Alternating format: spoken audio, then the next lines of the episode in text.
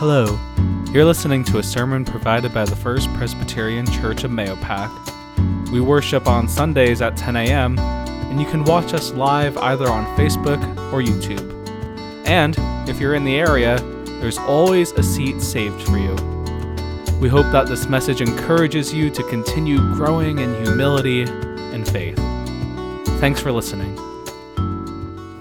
Our second reading of Scripture this day comes to us from the Gospel according to Luke, chapter 6, verses 17 to 26. And if you would like to follow along, you can turn to a, a Bible if you have one handy, or you can follow along in the bulletin insert. Let us listen now to God's holy word as it comes to us this day. He went down with them and stood on a level place.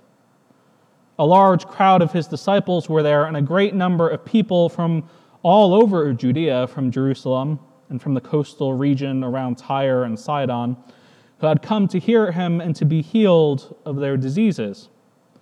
Those troubled by impure spirits were healed of their diseases. Those troubled by impure those troubled by impure spirits were cured, and the people all tried to touch him because power was coming from him and healing them all. Looking at his disciples, he said, Blessed are you who are poor, for yours is the kingdom of God. Blessed are you who hunger now, for you will be satisfied. Blessed are you who weep now, for you will laugh. Blessed are you when people hate you when they exclude you and insult you and reject your name as evil because of the Son of Man.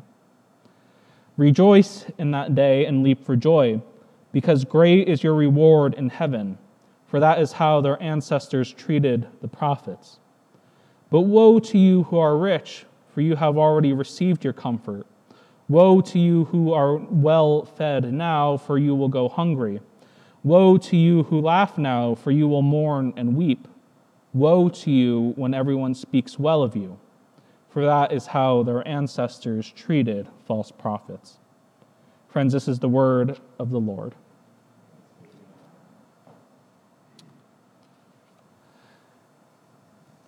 You know, once again, we're going to soon come up and celebrate another holiday. I think tomorrow is actually it. When we'll celebrate another holiday uh, of uh, named after a saint who a multitude of Christian traditions uh, venerate. I always find the story or the mythos behind these individuals to be quite interesting. Like St. Patrick, for example, who was said to drive out all the snakes from Ireland, but there were already no snakes in Ireland by the time St. Patrick was there. So I, maybe it's metaphor. It's a metaphor, which it probably is. Likewise, when it comes to St. Valentine, we don't know much about who they were, except most likely they were probably executed as a martyr of the faith. Without getting into too much detail, a beheading. Not really the first thing that comes to mind when someone says, Happy Valentine's Day. Though maybe not romantic love, the love of God St. Valentine had is pivotal for us as this holiday approaches, as a reminder, and as something that is key for our reading that we hear today. Because love is often not the binary we first make it out to be in this series of blessings and woes. Love is often more complex and exists within this gray zone.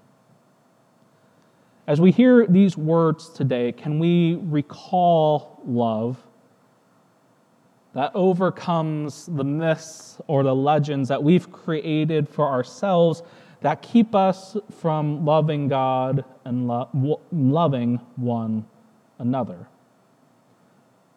What keeps us from blessing one another as God blesses us.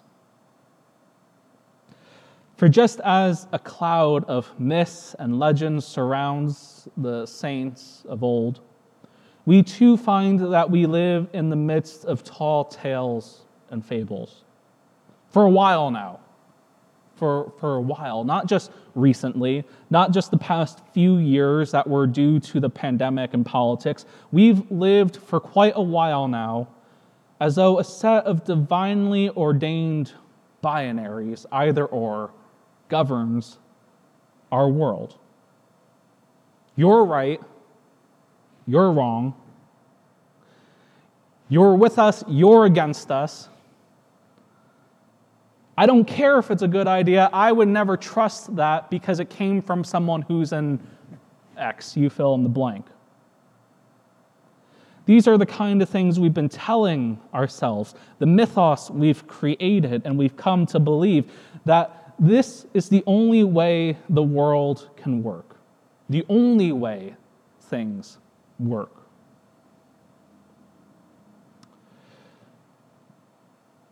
So when we hear Jesus giving a lesson to those who had gathered, a lesson that involves blessings and woes,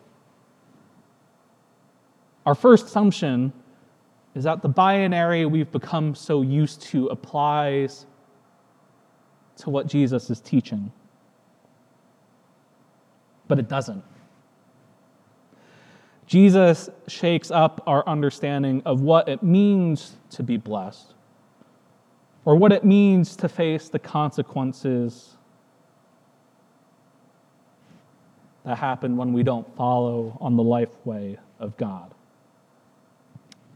Contrary to the culture we've become so accustomed to, blessings, blessings, friends, are not a statement or a judgment of one is better than the other.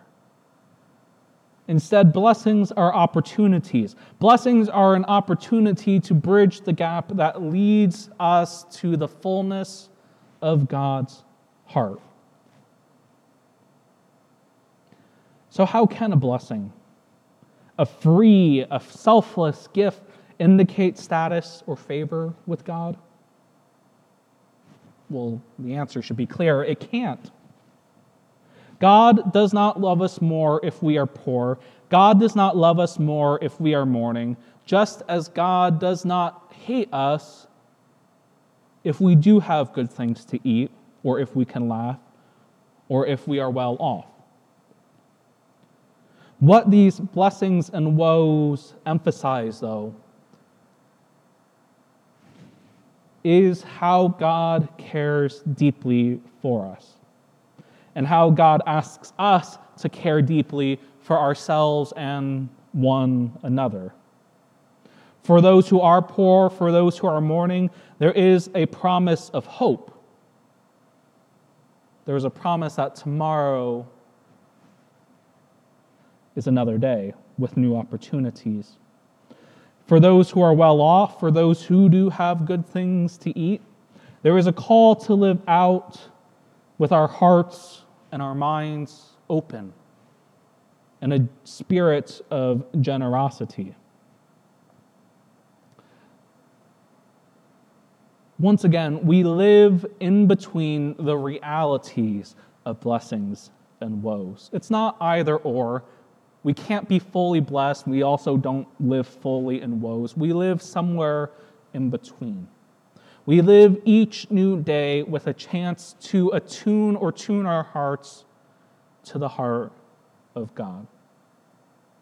This kind of culture we've created for ourselves reminds me a lot of that uh, trench warfare, I guess, that they did in World War I, where you had two sides who were just deeply fortified.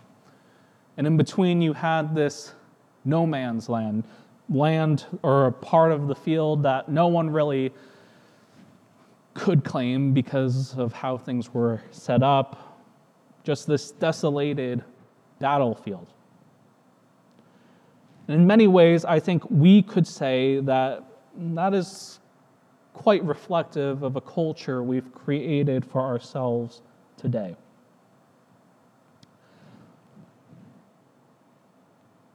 But something for us that we need to remember is that in the midst of the destruction in that no man's land, in the midst of our own bickering of either or you're with us or against us, you're right or wrong,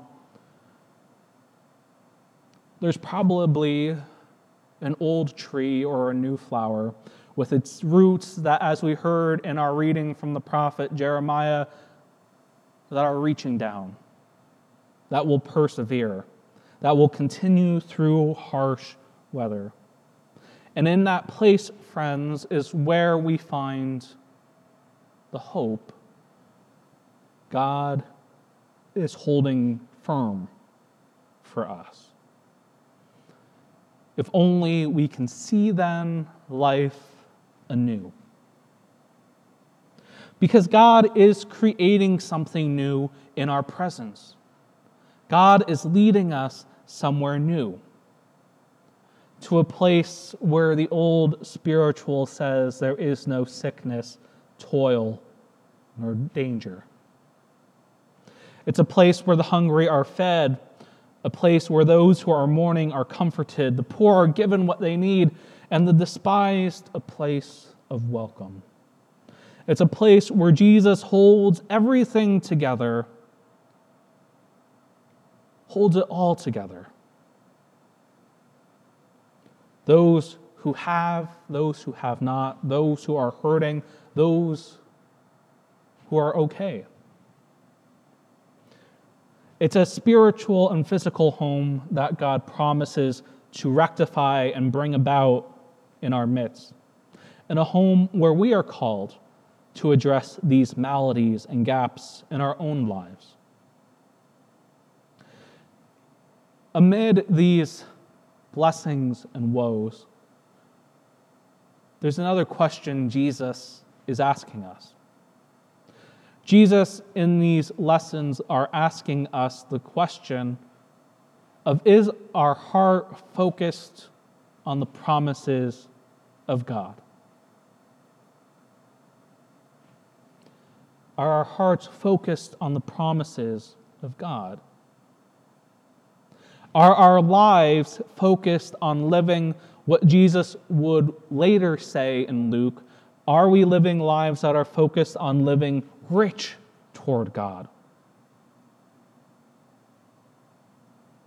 Or are we only living in a way where we're counting blessings, counting woes, as if it's some type of game that can be won or lost? Rich toward God is what Jesus tells us to focus on. And in our hearing of his teachings today, we are called to identify the areas in our lives that need attention, that break the stories we have told ourselves, the myths we have told ourselves, that break the cycle of our own either self loathing or hatred of one another, our own failure to see beyond how we think the world works in many ways, we might say that blessings are almost more of a perspective than a miraculous act of God, though they certainly are. But blessings are certainly a way in which God gives us the ability to see the world as it was created to be. And those who go astray witness the consequences of such actions. We can participate in the shared vision of experiencing the fullness of God. So let us go with hearts that rejoice at the good news of life and love. There will come a time when we all will be blessed, when there will be no more woes, when Jesus comes to bring blessings, to bring and rectify and restore creation. There will be a time for that.